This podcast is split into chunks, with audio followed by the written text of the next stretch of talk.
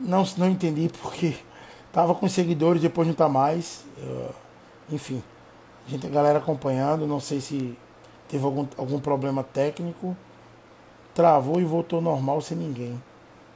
Bom, vamos esperar esperar todo mundo entrar aqui na nossa live para a gente poder começar aqui um bate-papo com, com o Luciano Amorim e daqui a pouco bater um papo também com o nosso é, amigo Ricardinho Santa Rita, que é já foi secretário nacional de irrigação e é pré-candidato a prefeito de Maceió.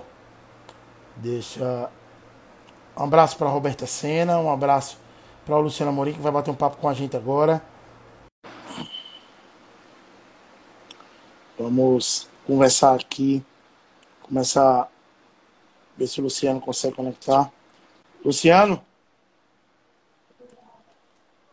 Fala, Igor. Tô te ouvindo, mas minha imagem não tá indo, né? É, tô, não tô vendo sua imagem, não. Na verdade, tô, tá tudo escuro. é, eu tô te ouvindo, mas a minha imagem não tá indo. Vamos, vamos tentar novamente. Eu vou, vou, você sai e entra de novo, beleza? Vamos lá. A Edilma também, mandar um abraço. O Ricardinho Santa Rita, nosso, nosso convidado de hoje. Daqui a pouco vai bater um papo com a gente. Deixa o Luciano entrar, ver se a gente consegue fazer. Se não conseguir, a gente já vai logo para o bate-papo com o Luciano Amorim. Uh, vai, se não conseguir, a gente já vai logo para o bate-papo com o Ricardinho Santa Rita. Deixa o Luciano tentar mais uma vez conectar. Vamos ver se a gente consegue agora. Luciano? Mesma coisa, Igor. Eu estou te ouvindo, te vendo, mas a minha imagem não está aparecendo aqui. Tá legal. Então vamos, vamos deixar para quinta-feira a gente bater um papo. Amanhã o Luciano, eu ou o Luciano vamos fa fazer vídeos a partir de amanhã para estar tá postando diariamente aqui no nosso canal. Então vou já bater um papo com o Ricardinho, Luciano. Até mais. Valeu, meu amigo. Um abraço.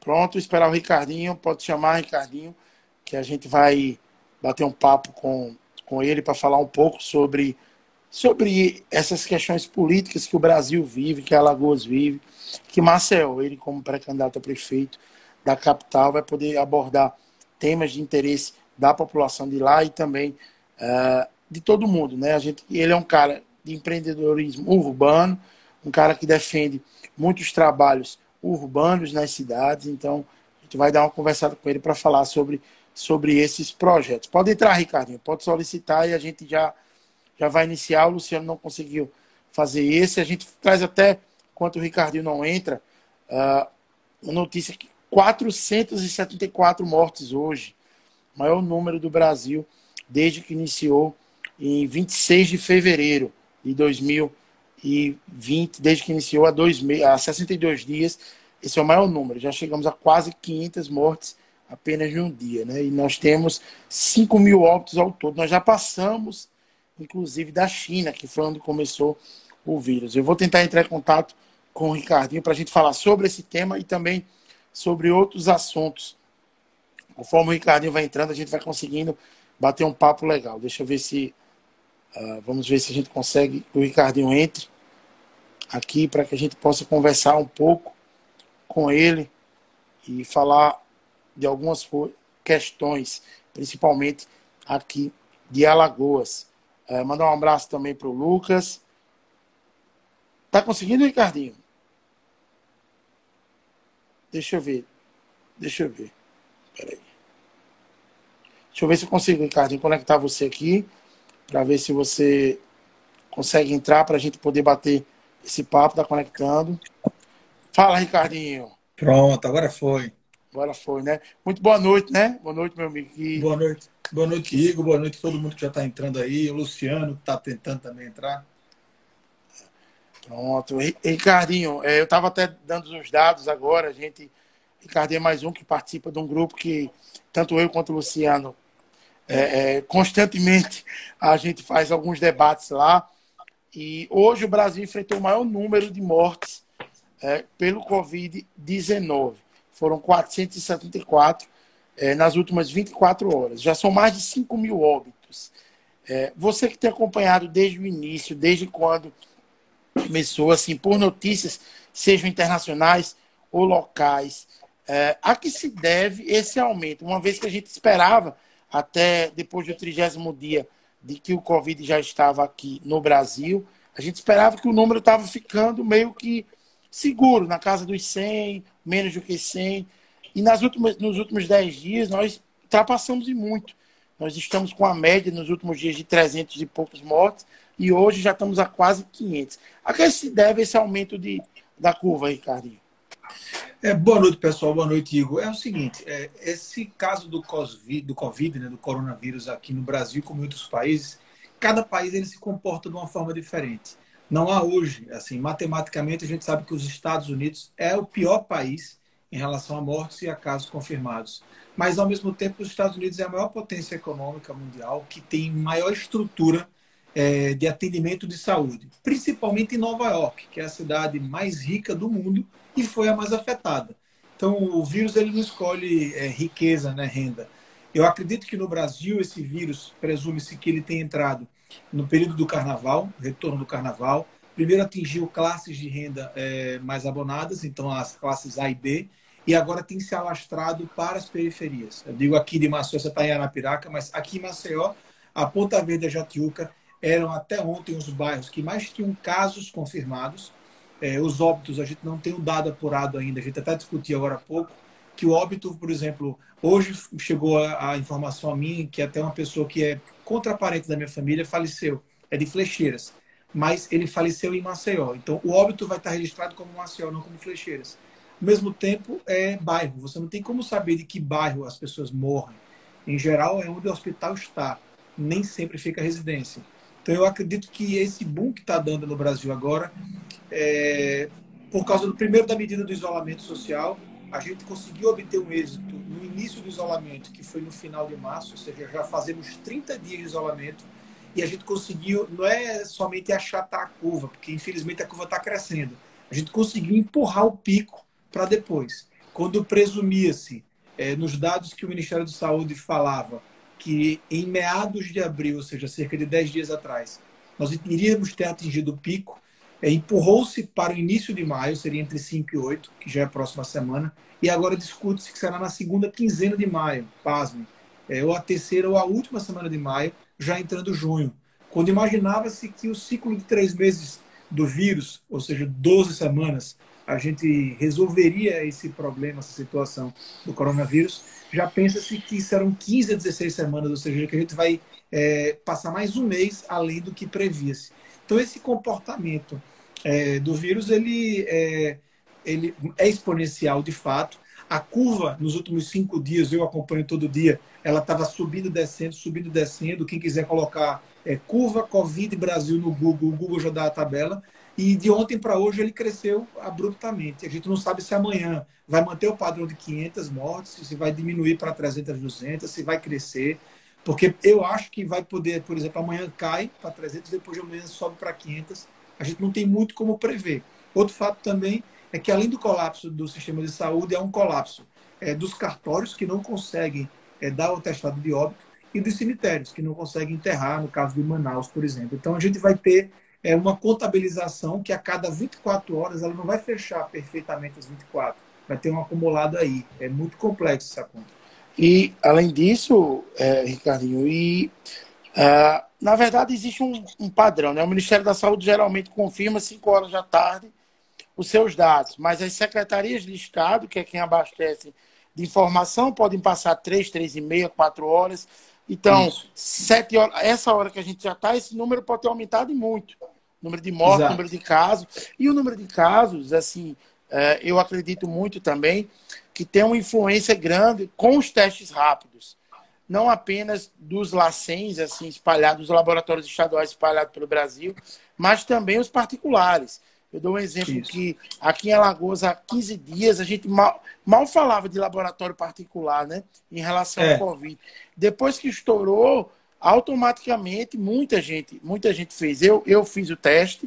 Nós é, dois. É, me, é, nós dois fizemos o teste, o meu fiz, já saiu o resultado domingo, graças a Deus deu negativo. Mas hoje, ó, três dias depois, hoje, foi que a funcionária do laboratório me pediu mais alguns dados para poder constar no, no, Ministério da Saúde. Para você é. ver como não, não, acontece de uma forma tão rápida como as pessoas acham, né? Tem outra coisa, Igor. Tem um amigo que eu vou até suprimir o nome, porque ele é uma personalidade é, aqui do estado, e ele fez um teste, acho que na quarta-feira. Aí depois o médico pediu na Santa Casa, aqui em Maceió, para ele retornar na sexta, porque na quarta, se ele tivesse pego o vírus, por exemplo, no domingo, com três, quatro dias, a chance de acerto, né, a, a assertividade era muito baixa, 16%. Se for do sexto dia em diante, já chega próximo de 100. Então também tem esse problema. Às vezes a gente precisa fazer mais de uma vez o teste. Porque talvez hoje a carga viral ainda é pequena no meu corpo, aí depende muito do organismo de cada pessoa. E aí a gente só vai saber que está infectado seis, sete dias após é, esse contágio inicial.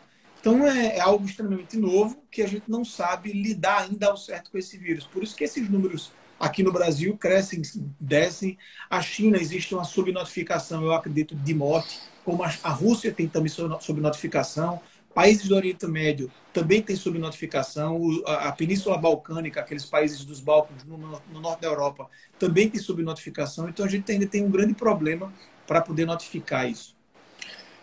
Ricardinho, falando um pouco de Alagoas, né? A gente viu que o Estado, hoje, a Secretaria de Saúde do Estado, divulgou que nós já passamos dos 700 casos né, aqui, aqui no estado. E são 36 mortes. É, foi um boom, assim, assim como no Brasil, dos últimos 10, 15 dias. Realmente foi um boom de, de número de casos aqui em Alagoas, e aí se deve a diversos fatores. Um deles realmente Isso. é o, o, acúmulo de teste rápido, mas teve mudança de gestão no LACEN também, que provavelmente deve ter influenciado nesse número, outras atitudes. É, mas a minha pergunta é talvez um pouco mais difícil. É, é, Maceió, vou falar um pouco da, da, capital, que é onde concentra praticamente 85% dos casos aqui do estado. É, você acha que Maceió teria como estar preparada para atender uma população é, para enfrentar, vamos dizer assim, é, junto da população coronavírus? Eu falo de leitos de hospital, falo de atendimento nas unidades. Pois é, pois é, Igor. A gente tem hoje Maceió é, concentrando é, 80% dos casos de Alagoas, porque o laboratório central está centralizado aqui na capital e porque os testes estão sendo feitos aqui.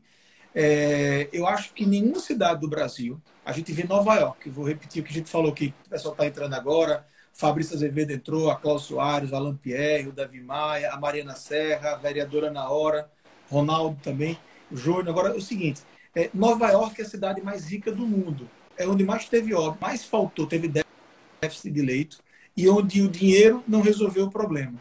Então, nossa cidade, como qualquer cidade do Brasil, infelizmente não está preparada. São Paulo fez um hospital de campanha no Pacaembu. A gente aqui em Maceió tem no ginásio do SESI, está sendo feito parece-me, no centro de convenções. Hoje, pela tarde, é, levei minha mãe para uma clínica aqui em Maceió e o proprietário da clínica, que é um médico, grande amigo da minha família, estava na correria, porque ele vai inaugurar amanhã um centro de oncologia, só que ele vai inaugurar toda uma ala de UTI só para receber casos do coronavírus. Aí eu até perguntei, mas doutor Fulano, é, vai ser particular? Ele fez, eu não faço ideia como vai ser, mas eu vou disponibilizar aqui acho que 10, 12 leitos de UTI, que seriam para oncologia. Ele abriria o hospital dele daqui a dois meses e hoje estava terminando pelo menos um andar lá para disponibilizar para a população, porque a gente não tem condição, a gente não sabe quando é o pico. Meu irmão, ele está no internato de medicina, ele está na Paraíba, mas ele hoje está até de férias, está aí em Arapiraca.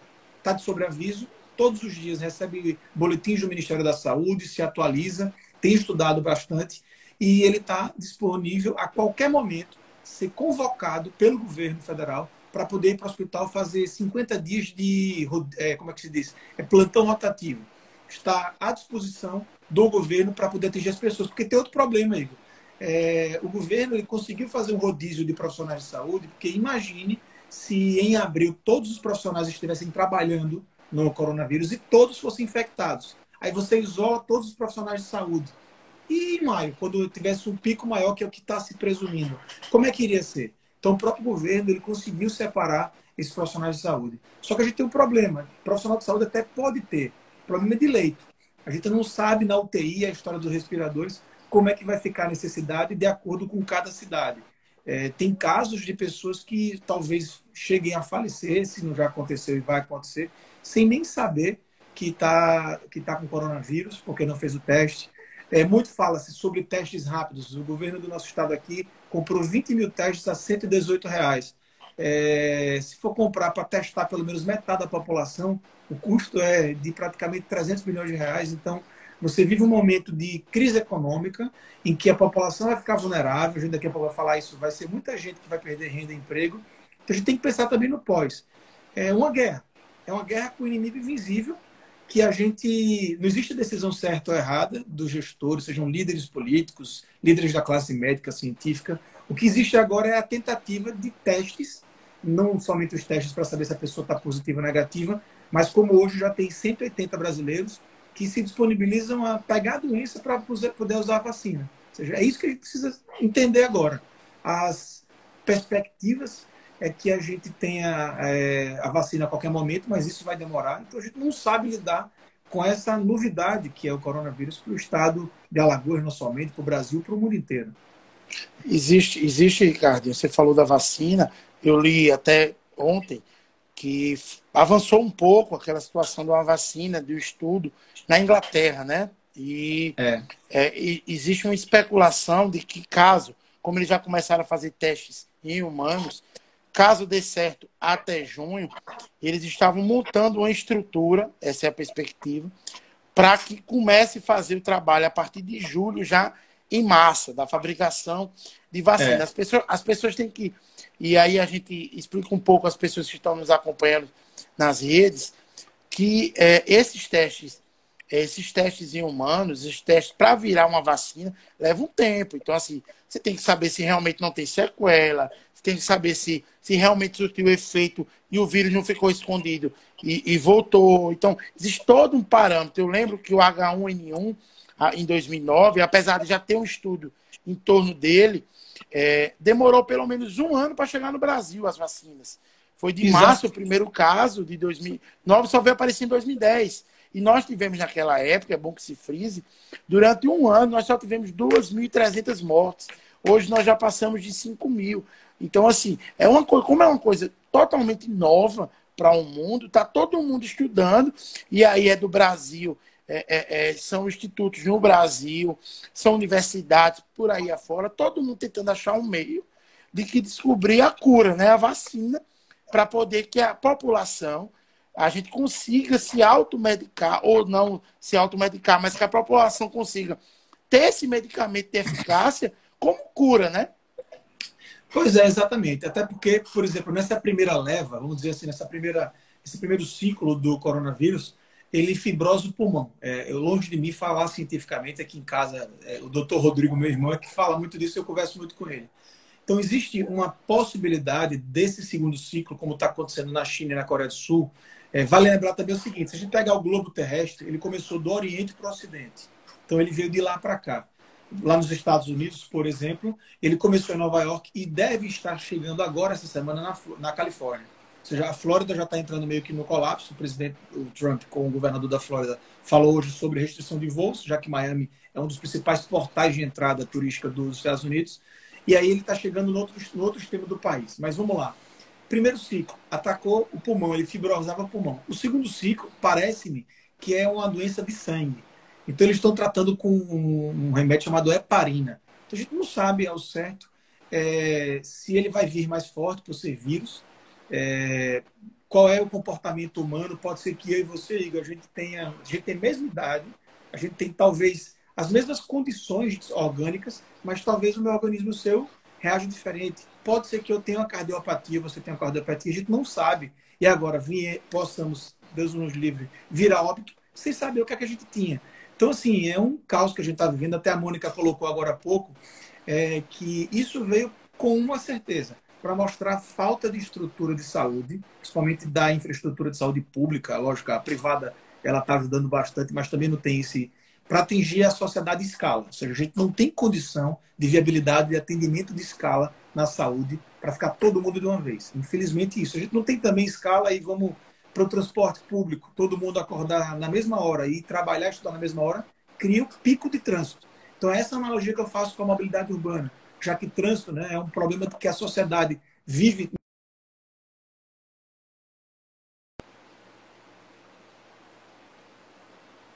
Eu acho que o Ricardinho saiu aqui novamente para que a gente possa conversar com ele. Caiu, mas vai estar de volta aqui. Enquanto isso, eu vou mandar um abraço a todo mundo que está nos acompanhando. Vou mandar. Pronto. Voltou, Voltando. né, Ricardinho? Eu vou mandar Foi... só rapidamente um abraço aqui para o Júnior Melo, Beto Mafra, o Yuri, a Flora, o Aelson Publicidade. Tem uma galera boa. A Mônica mandou, o Prado Francês mandou umas mensagens aqui também. A Mônica Nunes, o Antônio Gouveia mandou um abraço. Uh, deixa eu ver, o Guilherme Novaes. Cibele Patrícia, o Ed Lúcio também. Um abraço a todo mundo. É. Pedir a todo mundo que nos sigam no Instagram. É, na próxima, hoje a gente está batendo papo com o Ricardinho Santa Rita e na próxima quinta-feira o papo é com o senador Rodrigo Cunha a partir das 9 horas Pô. aqui. Então, peço a todo mundo que nos siga aqui no Instagram. A gente também está nos canais no YouTube e no podcast. Então pode continuar seu raciocínio, Ricardo. Pronto. O raciocínio é justamente isso, é a comparação. Como existe o pico do trânsito para quem vai pegar transporte público, para quem vai de carro, de moto, que pega o trânsito. Todos os dias as pessoas têm o costume de chegar para o trabalho, para o estudo, 7 horas da manhã. Aí você tem um pico de trânsito no almoço e no final da tarde, que é o retorno para casa. É mais ou menos esse pico que vai acontecer no coronavírus. Essa história do achatamento, da curva, do isolamento social, é tentar é, dissipar isso. Então é algo totalmente novo que a gente não tem muito parâmetro e há uma discussão é, sociológica sobre a infraestrutura de saúde para atendimento escala, sobre os impactos para a economia, o que é, que é mais importante, saúde e economia, enfim. A gente vive essa eclosão de discussão sobre esse tema que é totalmente novo e, na verdade, nós precisamos de lideranças inovadoras para poderem é, atuar em momentos de crise como esse. E você falou sobre essa discordância, esses assuntos que a gente fica sempre batendo, é, é tendo um bate-papos até mais acalorados, qual o que é Isso. mais importante no momento, estava conversando com, com, com, uma pessoa que, arapiraquense, que mora na Inglaterra, é, na cidade de Manchester, e ele disse que lá é, o, o, o, a, o Reino Unido como todo, que não, não é só a Inglaterra, né, formam outros países, o Reino, o Reino Unido, ele, vamos dizer assim, ele não quis trabalhar o isolamento a partir do início. E aí o que aconteceu? Como deu um boom lá muito grande de casa, aconteceu muito com a Itália, com a Espanha também. Isso. Depois eles resolveram, não, agora vai. Só que assim, as medidas foram tão fortes depois, foram tão fortes depois, que as próprias pessoas resolveram, antes mesmo das medidas do governo, elas mesmas resolveram ficar em casa, isoladas. Isso. E aí, quando o governo resolveu tomar decisão de, de parar tudo, as pessoas já estavam em casa. Então, assim, Muitos empresários, ele estava comentando comigo, muitos empresários já tinham fechado as portas, muito mais porque não apareciam clientes. Então, é. isso, isso, provavelmente é uma coisa que a gente vai enfrentar aqui. É, o governo do estado está, é, aos poucos, ele está colocando, abrindo, né, liberando isso em vários estados, assim, o Brasil como um todo, em virtude principalmente da pressão do comércio. Está é, tá liberando setores. A questão é quais setores estão recebendo fluxo de clientes. Quantas pessoas estão saindo de casa para fazer compras? Quantas pessoas? Porque assim, a gente vê muitos supermercados, mercados com é, lotados de gente, mas supermercado é uma necessidade. Você está comprando comida por necessidade. Aí a grande questão é até que ponto a abertura de lojas, é, de vestimentas, lojas de, de perfumaria, lojas de outro tipo, vai gerar esse fluxo de pessoas para estar tá comprando, né? Para onde vai, como é que a gente vai conseguir girar a economia desse jeito? Isso é uma dúvida também que deve parar é. pela cabeça de todo mundo, né, Ricardo? É, você começou com o caso de Manchester na Inglaterra. Eu tenho um primo que é muito próximo a mim, que ele mora em Liverpool, bem perto de Manchester. E ele fala o seguinte: ele é, ele é executivo de uma empresa multinacional brasileira, Alagoano. Ele diz o seguinte: existem três tipos de líderes é, na, na civilização britânica. Existe o líder político, que é o que tem uma ascensão de algum posto, seja até o chefe de polícia, um líder político, promotor, enfim. é, o líder religioso, ou seja, na, lá o luteranismo, as igrejas protestantes são muito fortes, mas tem o cristianismo e outras, outras é, religiões. Existe o líder empresarial, que é o do, das corporações. E tem aquele outra figura do líder que ele perpassa por todos esses, que é o líder familiar. Suponhamos que eu sou pai de família e eu digo que a partir de amanhã meus filhos não vão mais estudar. Então, essa liderança dos chefes de empresas, chefes de governo, chefes de, de, dos clérigos, das igrejas, é importantíssimo, porque não precisa que o governo determine e todo mundo siga. Isso ajudou muito a Inglaterra, ajudou muito alguns estados dos Estados Unidos a acontecer. O outro caso que eu achei exitoso, é um país que eu sou fã, é o Chile. O Chile fez o quê? O Pinheiro, o presidente do Chile, ele dividiu em territórios. Eu tenho, eu, Ricardinho, pessoalmente, é quem está na minha rede, vê aí as últimas postagens, diversos mapas, tanto do estado de Alagoas quanto da cidade de Maceió. Eu dizia muito, Igor, aqui em Maceió a gente tinha no começo dos 50 bairros apenas oito com casos. Por que não abrir gradativamente, com algumas medidas sanitárias de prevenção, os bairros que não tinham nenhum caso? E aí você consegue ter, num determinado território, fluxo de pessoas, uma vida é, próxima àquele normal. E nos outros que tinham um alto grau de incidência de pessoas que já tinham casos confirmados, você fazer o isolamento. Outro ponto, a gente já tem pesquisa, dados, eu consegui montar esse mapa com alguns amigos, é, de quais são as localidades que têm pessoas acima de 65 anos, com neto e bisneto na mesma casa, e criança é vetor contaminante. Então, é tentar pegar essas variáveis para poder fazer um isolamento pontual. Agora, o que eu percebo é que a gente no Brasil, infelizmente, acho que até a Carol fez uma pergunta aqui sobre é, essa, essa, essa ligação da pandemia com a política, não deixa, lógico. Uma coisa é eleitoral, outra coisa é o político. Político é essa discussão que a gente tem do o ponto de vista de cada um é uma posição política. E lógico que é uma decisão política, porque a partir do momento que eu, como cidadão, decido ficar em casa, eu deixo de ir ao local de trabalho, deixo de me relacionar com as pessoas, então eu tomo uma decisão política de ficar em casa. Se eu decido não mais comprar no supermercado grande e ficar na quitanda que tem na esquina da minha rua, que é engraçado, eu não tinha costume de comprar, é, fazer a feira perto de casa. E agora eu vou por quê? Porque o seu Valdemar, que mora a uma quadra da minha casa aqui em Maceió, no bairro do Farol, vende fruta, vende ovo, vende tudo, vende verdura, que é aquele alimento perecível. Ele nunca tem aglomeração de pessoas no estabelecimento dele. Coloco minha máscara, vou a pé, compro, volto. Ou seja, eu tomei uma medida sanitária. Então acho que é cada um fazer sua parte também, porque a gente não pode só colocar a, conta na, a culpa na conta de governo. A gente não tem que arrumar culpado nem desculpa. A gente tem que se juntar para tentar resolver porque essa é uma guerra, por incrível que pareça, é a terceira guerra mundial, mas não é nação brigando contra nação, não é por conta de água, não é religião, é a humanidade toda junta brigando com algo invisível.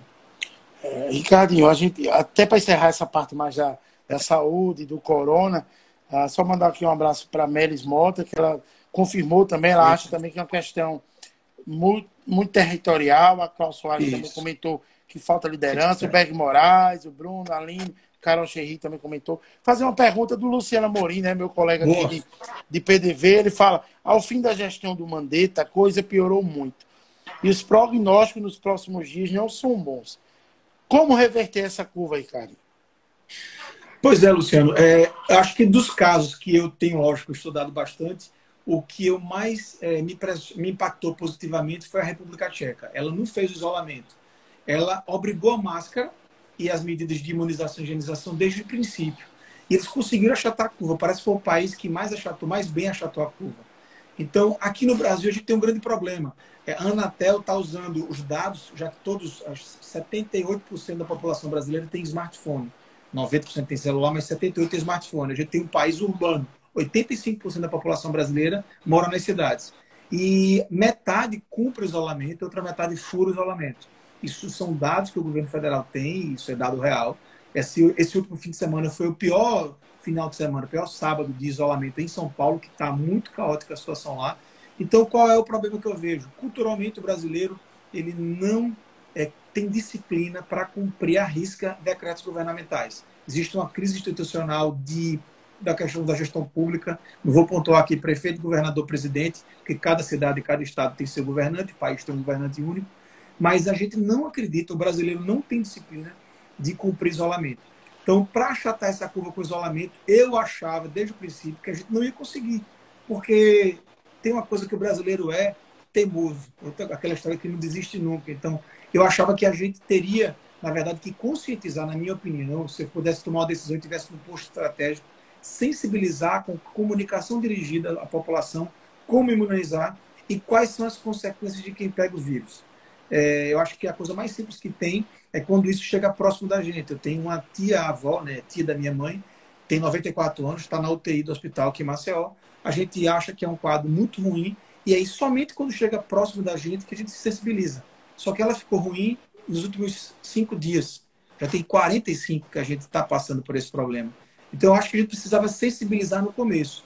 E, lógico, por questão ideológica, por questão identitária, por questão de ponto de vista pessoal, de opinião pessoal, tinha gente que não ia acreditar que ia viver a vida normal, como tem muita gente vivendo.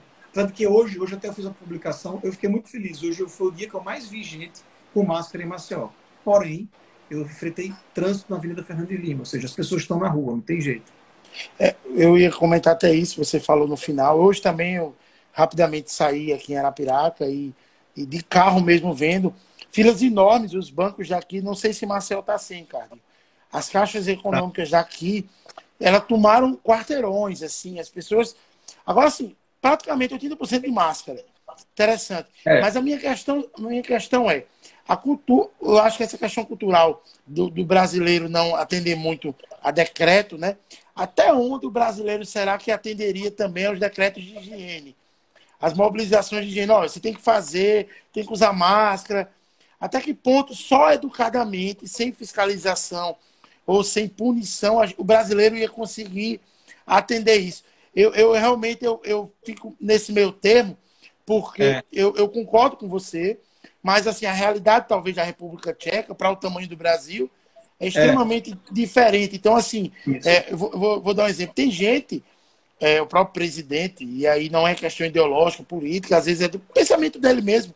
Ele diz: brasileiro fica com o pé na lama e não pega. Né? Então, assim, é, tem gente que provavelmente tem, tem esse pensamento, que, é. no meu ponto de vista, é ignorante, mas tem gente que tem esse pensamento que não vai pegar, que não vai querer utilizar, né? É, hoje a Fiocruz, lá no Rio de Janeiro, na Fundação Oswaldo Cruz, descobriu, é, fizeram um teste que no esgoto, em uma comunidade da periferia, o vírus sobreviveu depois de 48 horas. É, eu acho que a sanção, na verdade, no Brasil tem que ser mais moral do que judicial. A gente vive um momento nos últimos cinco anos em que a Polícia Federal e as polícias como um todo fazem diversas operações e a punição moral de colocar na rede social e no jornal o nome e a foto da pessoa como um investigado é maior do que ele ser preso. Então, esse é o sentimento que o Brasil tem hoje. O que eu acreditava no começo, para que a comunicação institucional, a mídia institucional dirigida, é, infelizmente, tem que usar uma das rações básicas, das emoções básicas do ser humano, que era o medo. Atuar com essa questão do medo. Então, eu achava que era dessa forma que a gente ia fazer. Em relação aos bancos, é uma coisa que eu acho Aqui em Maceió também está assim. Eu tenho o Instituto Locomotiva do Renato Meirelles, que atua muito sobre as favelas e periferias do Brasil. Ele tem 14 milhões de pessoas que vivem nas periferias. Aqui em Maceió a gente tem 250 mil pessoas em favelas, grotas. Quer dizer, uma Arapiraca inteira que mora dentro de grota em Maceió. E essas pessoas, elas são, na grande parte, não bancarizadas. Então, o grande problema do governo, eu, Ricardinho, defendia que o governo do Estado, das 200 mil cestas básicas, que há um mês foi licitada e está sendo entregue e só entregaram 25% ainda. A gente colocasse o dinheiro na conta das pessoas. Aí o governo federal colocou os 600 reais. E aí vem um outro problema. Tem que ir na fila da caixa lotérica, da caixa ou da lotérica para poder sacar. Ou seja, não adiantou de nada. Porque e, e, vai... e não apenas sacar. Eu, eu conversando assim com algumas pessoas e elas me disseram que tem muita gente na fila apenas para saber se foi aprovado ou não para você ver como, como a estratégia também do governo federal junto com a é. Caixa é. foi equivocada, porque nós poderíamos usar é, é, infraestrutura municipal. Os CRAs, por exemplo, Isso. podiam estar dando esse suporte nos bairros, né? Total, total. O Marcelo Reis Garcia, um grande amigo meu, consultor da área de desenvolvimento social do Brasil, foi ele que é o pai do CRAS, foi secretário nacional da Ação Social, foi ministro da, da, da Ação Social na época do governo FHC, ele é de Niterói.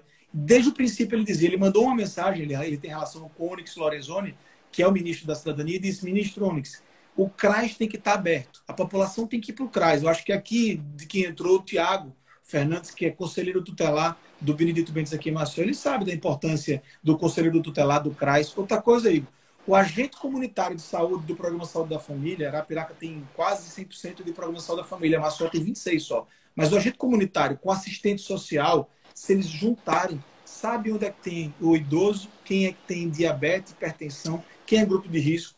Então, por que a gente não pega o agente? A gente não, não dá mais porque já passou do tempo, mas poder público de tomar uma decisão. Pega o assistente é, social, o agente comunitário de saúde e vai junto naquela residência que tem as pessoas do grupo de risco para tentar sensibilizar. Então, é essa forma. Por que não? Já que várias pessoas eram solidárias de dizer, eu faço feira para você. Então, quem tem idoso, a gente faz feira. Por que não? O jovem tirar essas dúvidas. Utilizar o WhatsApp. Minha mãe tem 65 anos, passa o dia no WhatsApp. Então, ela, ela é bancarizada, é economista, tem graduação, é servidora pública aposentada. Mas eu acredito que as pessoas mais vulneráveis também têm esse nível de, de comunicação digital.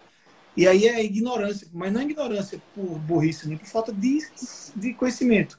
Que não sabe que existe o 111 da Caixa, que também ficou lotado. Imagina só, 25% da população brasileira, 45 milhões de brasileiros, é, ligando para a Caixa todo dia. É o estado de São Paulo inteiro ligando para a Caixa, que é o 111. Entrando no site, no aplicativo, derrubou o sistema, o servidor, para mostrar que a gente não tem condição de atender em escala serviço de saúde e nem infraestrutura de TI para atender em demanda a quantidade de brasileiros que são vulneráveis. Esse é, é, é essa, é, esse, essa crise mostra que, em escala, a gente tem problemas gigantescos. Eu concordo, Ricardinho, e com você, eu acho que esses problemas que a gente tem, é, não importa o estado, né? A gente está vendo aí, não importa o país, não importa o estado, a cidade, até as das mais, ricas, das mais ricas para as mais pobres, a gente dizia é, as pessoas gostavam de brincar, uma brincadeira até meio mórbida, né? É, dizia assim: só existe uma coisa que é igual a todo mundo, é a morte. Né? É. Meio que o coronavírus veio para dizer assim: não, o coronavírus também é igual para todo mundo. Ele vai pegar do Você vai pegar rico, pobre, não tem isso. O, a grande questão é a prevenção. Enfim, é, eu vou mudar um pouco de assunto, até para entrar numa área. A gente tem um pouco mais de 20 minutos, para entrar um pouco numa área que é mais. Uma área que você domina bem mais você como empre... vou chamar assim de empreendedor urbano, né? Certo. É, você, você e você como pré-candidato a Maceió, você tem andado muito pela capital, né? Você tem dito sempre nas suas redes que tem percorrido muito, é, principalmente a periferia.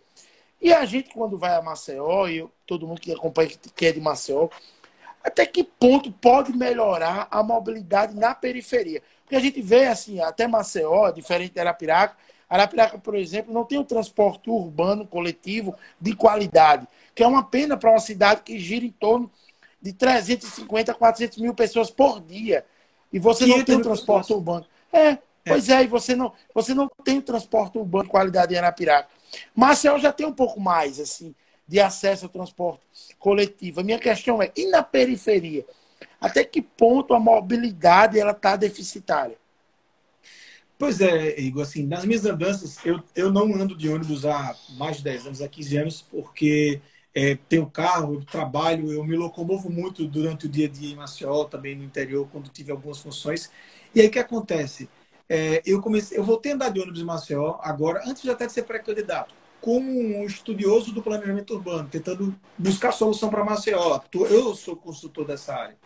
E uma coisa que eu identifiquei, por exemplo, o Benedito Bentes, que é um bairro que eu tenho boas relações lá, Alain Pierre, que é um grande amigo de lá, o Tiago estão me vendo, o Cacá Martins, é, estão nos assistindo agora. Você chega na Praça Padre Cícero e para ir para o Jardim das Américas, Jardim Caeté, Carminha, Moacir Andrade, você tem que pegar uma outra condução, que muitas vezes é o transporte chamado clandestino, que muita gente diz pirata. Então você não tem esse ponto de mobilidade, mas só tem 140 mil passageiros de ônibus diários.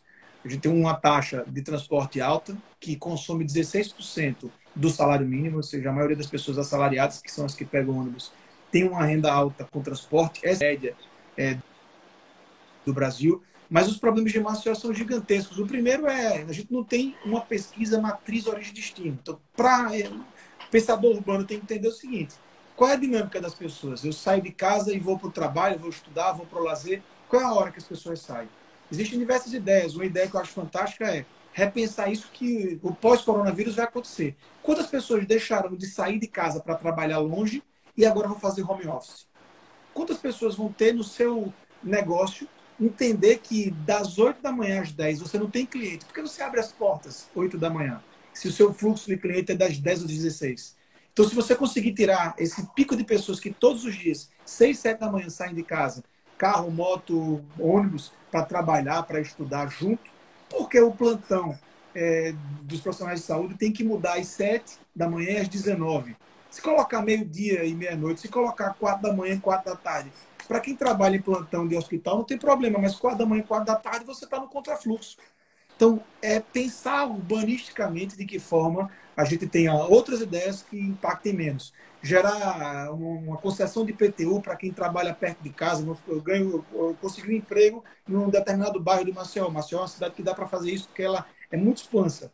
É gigantesca a cidade de Maceió. A gente tem um milhão de habitantes, é a 17 cidade é, mais é, populosa do país. E se eu tiver um desconto de IPTU, se eu morar perto do trabalho, se a empresa que for contratar profissionais, como por exemplo um grande call center na região do, de Antares e do Benedito Bentes, a Alma Viva, contratou pessoas locais.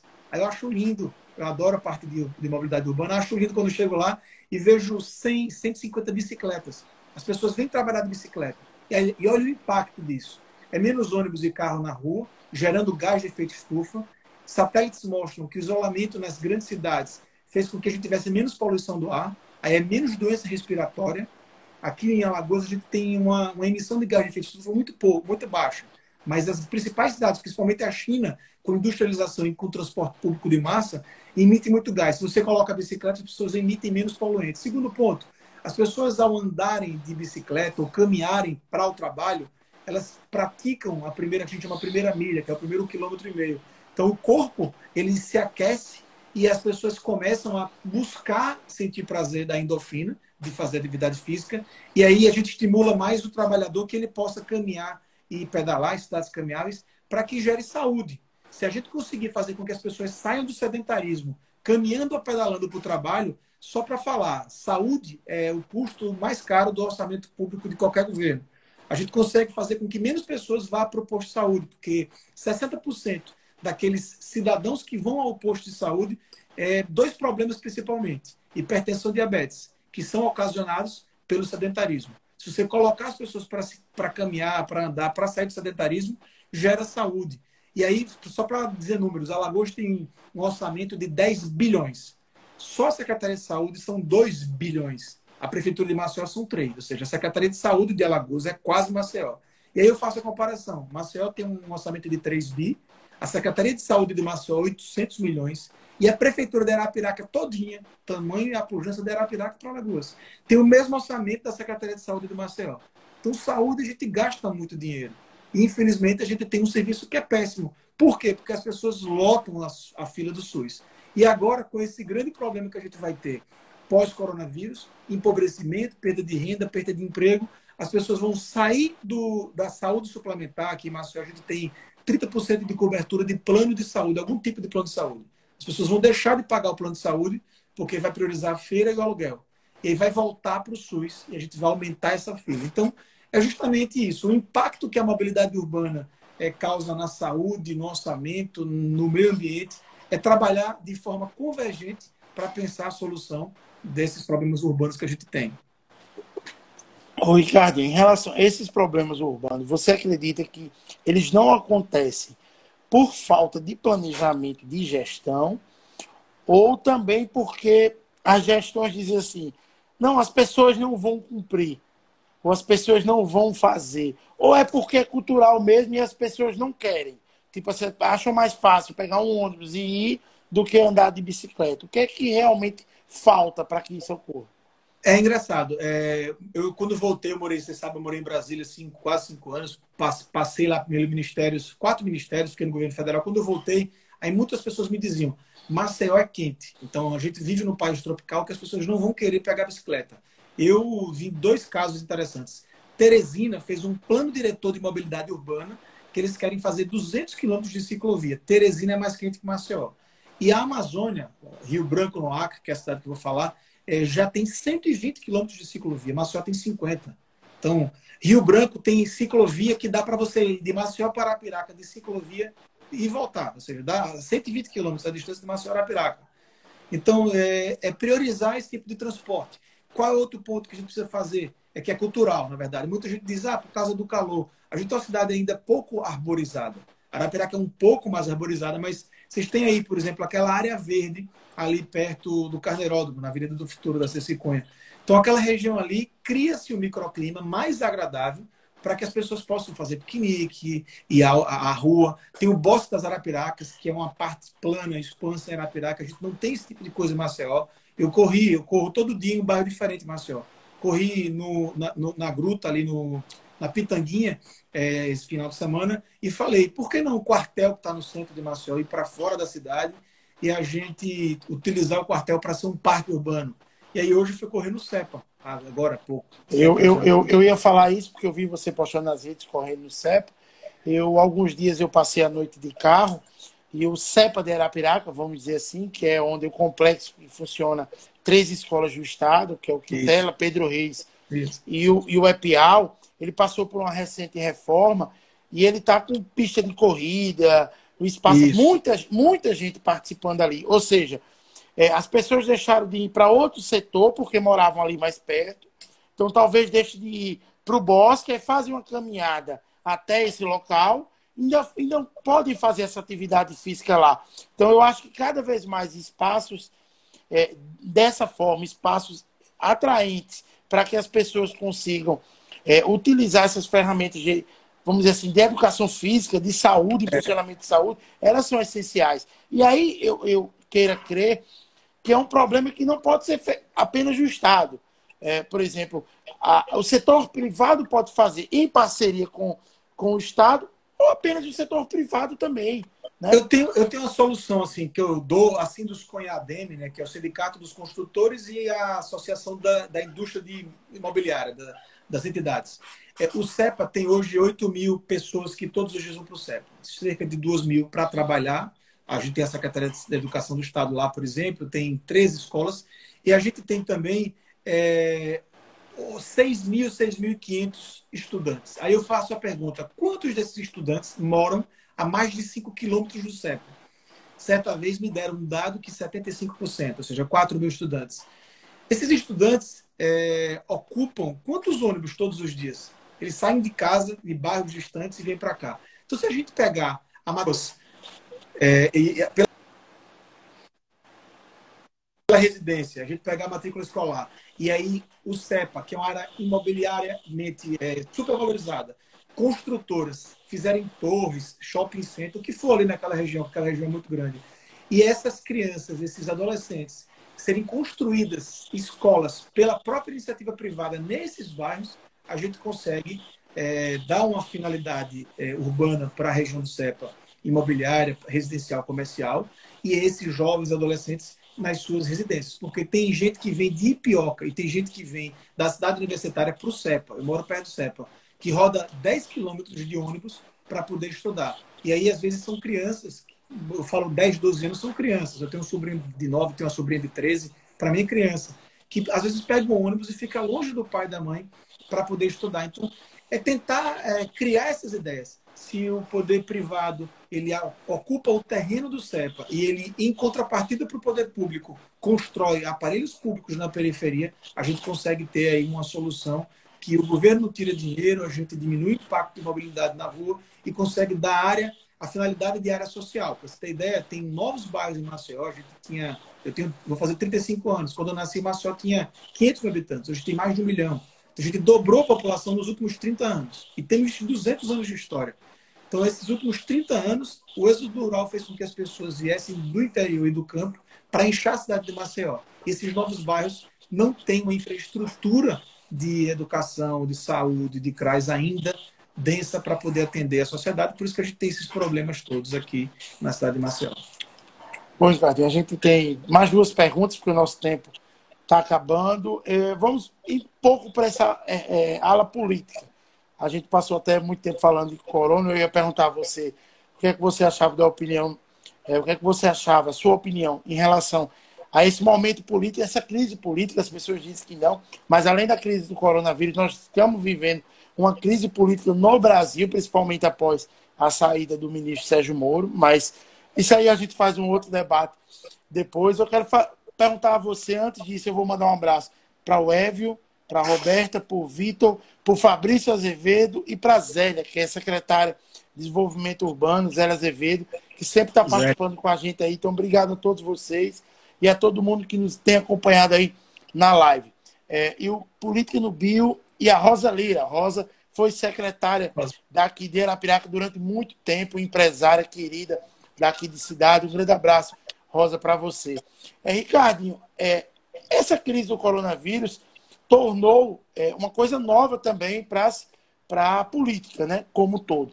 Nós, tínhamos, nós estamos previsto, ou está previsto na Constituição, que nós temos eleição de dois em dois anos. Existe um debate muito grande em Brasília de um possível adiamento das eleições. Alguns falam que para novembro, dezembro, alguns até para um começo do ano que vem, e outros falam em unificação em 2022, junto com a outra eleição. Isso. É, o que você acredita? O que você acredita que vai acontecer e qual a sua opinião? O que, é que você acha que. Dê a sua opinião, assim. Você acha que o que deve ser feito? Vamos lá, só aqui. O Bruno Euclides quer abraço também. Então, um abraço e um beijo, Bruno? Amanhã eu faço uma live com ele. André Dantas, grande amigo André, abraço, saudade. O João da Saúde. A Vega também entrou. Vamos lá. Vamos só pra... Só para corrigir, a Zélia, secretária de Desenvolvimento Econômico e Turismo. Isso. Eu sei disso, sou fã da dona Zélia. Mas vamos lá. É... Eu acho o seguinte, em princípio, a gente precisa esperar para ver quando é que essa crise vai acabar. No, no, no, início, muita gente me perguntou, eu tenho diversos amigos em Brasília, inclusive parlamentares que são líderes de blocos importantes, partidários, eles diziam, Ricardinho, a gente vai precisar passar primeiro esses dois meses, que era abril e maio. Isso é engraçado, fazem 30 dias, mas para mim parece que passou um ano. Foi muito devagar esses últimos 30 dias. Então eu acredito que em meados de junho a gente vai ter noção de como vai ser para mudar a eleição não é resolução do TSE. Apesar de que o presidente do TSE ontem, o Barroso, o ministro Luiz Roberto Barroso, disse que, se possível, faz a eleição sábado e domingo. Enfim, dar-se-á um jeito. Agora, essa mudança tem que ser via PEC, porque a previsão da eleição é na Constituição e a PEC tem que passar no Congresso, na Câmara no Senado. Uma sensibilidade da própria classe política e a gente vive um, um problema de caos nacional, né, mundial. Então, eu acho que isso vai ser resolvível.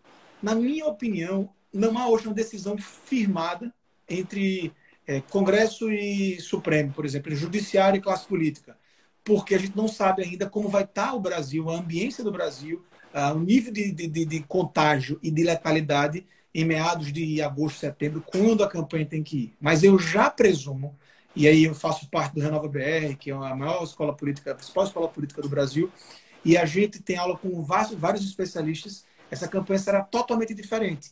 Porque, Igor, eu acho que após essa crise, o costume e o comportamento humano na sociedade vai mudar.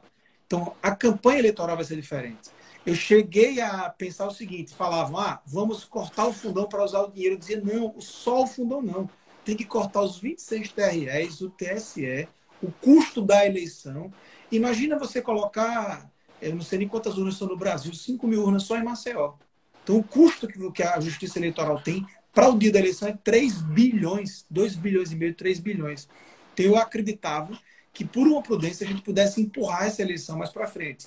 Até defendi isso em um certo momento. Mas agora não mais defendo, porque abriria-se um precedente muito perigoso e, querendo ou não, pela questão da democracia, o cidadão que deposita o voto de confiança na urna para que A ou B, fulano, ciclana, tem um mandato de quatro anos, foi feito. E aí há um esforço enorme empreendido para que, até se possível, essa eleição ocorra é, em novembro. Já deram a data do dia 15 de novembro, já estão dando a data do dia, acho que é 5 ou 6 de dezembro, que seria o primeiro domingo de dezembro. E o segundo turno de 15 dias apenas. Eu acho que vai ter eleição de fato esse ano. É, e vai ser uma decisão que somente após a gente passar pelo pico e começar a cair, eu acho que quando a gente tiver de 10 a 14 dias só de número decrescente de novos casos infectados e de novas de óbitos é que a gente vai ter um apontamento do que vai acontecer na eleição. É, manda, Ricardo, eu mando um abraço para, acho que é Itzmeline. Tá, mandando, é, tá pedindo um abraço também para. Abraço também. Vamos lá. Quem mais? O João, mandar um abraço para o João aqui que falou. João do Saúde. Roniel. É, Ricardo, a gente está chegando ao fim, mas eu queria antes fazer uma pergunta. Você falou de eleição. Você está preparado Vou fazer essa pergunta a todos os pré-candidatos a prefeito Vamos que lá. passarem por aqui. Você está preparado para ser prefeito de Marcel? É um desafio gigantesco, eu tenho total noção. Os últimos três anos eu comecei a voltar-me novamente para focar exclusivamente especialização de gestão urbana, planejamento urbano, cidades inteligentes. É, estudei, voltei a Maceió por outras circunstâncias. Isso foi uma construção. O Avante, que é o partido ao qual me filiei, tem uma ferramenta de inteligência artificial. Eles me descobriram aqui nas redes sociais, que eu já utilizo há anos, falando sobre o assunto. Já fiz diversas palestras. A própria Zélia me convidou em Arapiraca, no Sebrae, com a prefeitura é, na, na UFAL, nas universidades, faculdades, federações, sindicatos. Então, eu tenho feito uma rodada de discussão e de debate de política pública. Eu acredito que estou preparado, sim, para a missão. Eu sou, apesar de jovem, vou fazer 35 anos, não tão, mas ainda jovem. Mas eu tenho experiência necessária por ter passado pela gestão na Prefeitura do Interior, já trabalhei na Prefeitura da Capital, e lá em Brasília eu fui assessor especial de ministros e fui secretário nacional. Eu acredito que acumulei experiência para poder ajudar Maceió a pensar, a discutir, a enxergar o problema, buscar solução, estudando cases de outras cidades. E eu assim estou muito feliz, muito empolgado, porque é uma grande paixão que eu tenho em discutir esses problemas. Você sabe, me conhece, me segue, sabe como é o meu dia a dia. Até sugeriu. É o Ricardinho Correria, porque está todo canto, para cima e para baixo. E eu tenho essa paixão. Então, assim, o meu foco de vida agora é me preparar para ofertar à sociedade de Maceió, ao cidadão, à cidade de Maceió, a melhor proposta possível. É, e, se Deus quiser, lograr êxito. E não logrando êxito, quem quer que seja eleito vai contar com o cidadão Ricardinho para poder ajudar. Esse sou eu. Mas eu vou estar disposto a vencer a eleição, porque o desafio é gigantesco e quanto maior o desafio, maior tem que ser o nosso esforço e nossa força de vontade para poder realizar essa transformação que Maceió precisa. E, se Deus quiser, criar um case para outras cidades de Alagoas também. Alagoas inteira precisa dessa qualificação política. E eu quero muito trabalhar pós. Eu vou ser prefeito, quatro anos, vou ser candidato à reeleição, e depois disso eu quero trabalhar em educação política para a gente qualificar quadros e melhorar a sociedade a partir da base, que são as pessoas trabalhando na gestão pública Brasil afora. Cadinho, eu quero agradecer, muito obrigado. Desejar já desde já boa sorte na sua pleitada. Não é fácil, obrigado. como aqui falou falou o político no Bio, ele disse, lembrando que assumir Maceió após essa pandemia terá um trabalho intenso. Eu imagino o... mesmo que seja difícil. O Bio é um bairro complexo, complicado e é um grande desafio, né? Se Deus quiser. A gente vai trabalhar para ajudar Maceió aí. Então, um grande abraço, Ricardinho. Muito obrigado por ter aceito o nosso convite. A gente espera que até a eleição a gente quer fazer algumas entrevistas ainda durante a eleição. Mas obrigado pelo papo. Você é um cara que a gente considera muito, eu participo de você já Obrigado. há muitos anos, de um grupo de, de debate, vamos dizer assim, às vezes é colorado, às vezes todo mundo. o importante é que no grupo não existe unanimidade. Esse, esse, é o, é, esse é o principal. Então, muito obrigado, Ricardinho, pela presença. Obrigado, Igor. Obrigado a todo mundo que nos seguiu aí. Não vou numerar pessoa a pessoa, mas eu tenho esse grande desejo e que todos contem conosco, nos sigam, né? PDV Canal, sigam o Igor J. Castro, Luciano Amorim também. Grande abraço para o Luciano e o Ricardo Santa Rita. Obrigado pela oportunidade. Quinta eu vou estar conectado aí com o nosso senador Rodrigo, grande amigo. Se Deus quiser, breve novamente aqui. Grande prazer. Obrigado, Igor. Sucesso aí com o canal. Valeu, Ricardinho, e a todo mundo que ainda está nos acompanhando aqui nesse minuto que está faltando. É, na próxima quinta-feira estaremos. O Luciano estará aqui fazendo uma entrevista muito legal com o senador Rodrigo Cunha, senador que é de Arapiraca, o segundo senador da história de Arapiraca, Ricardo. O primeiro foi João, é, Lúcio. João Lúcio, João que Lúcio. assumiu quando ele era suplente do Arnon de Melo, quando, quando o Arnon faleceu e ele acabou assumindo. É o segundo, mas o primeiro realmente eleito e vai bater um papo com o Luciano na próxima quinta-feira. Antes, amanhã, no Entre Nós, que é um outro canal da agência Live, o Entre Nós canal, quem puder, pode seguir ele lá. Também amanhã vai ter um bate-papo da Mônica Nunes, jornalista. Beijo, Mônica. Também. Beijo, Mônica. É. tava, aqui, tava aqui dizendo que vocês são meus fãs, né? Tava falando aqui na live. A Mônica vai, vai bater um papo bem legal com a Laís. Laís é um psicólogo que está morando há cerca de quatro meses, eu acho um pouco mais de quatro meses, nos Estados Unidos e vai bater um papo legal falando da vivência dela.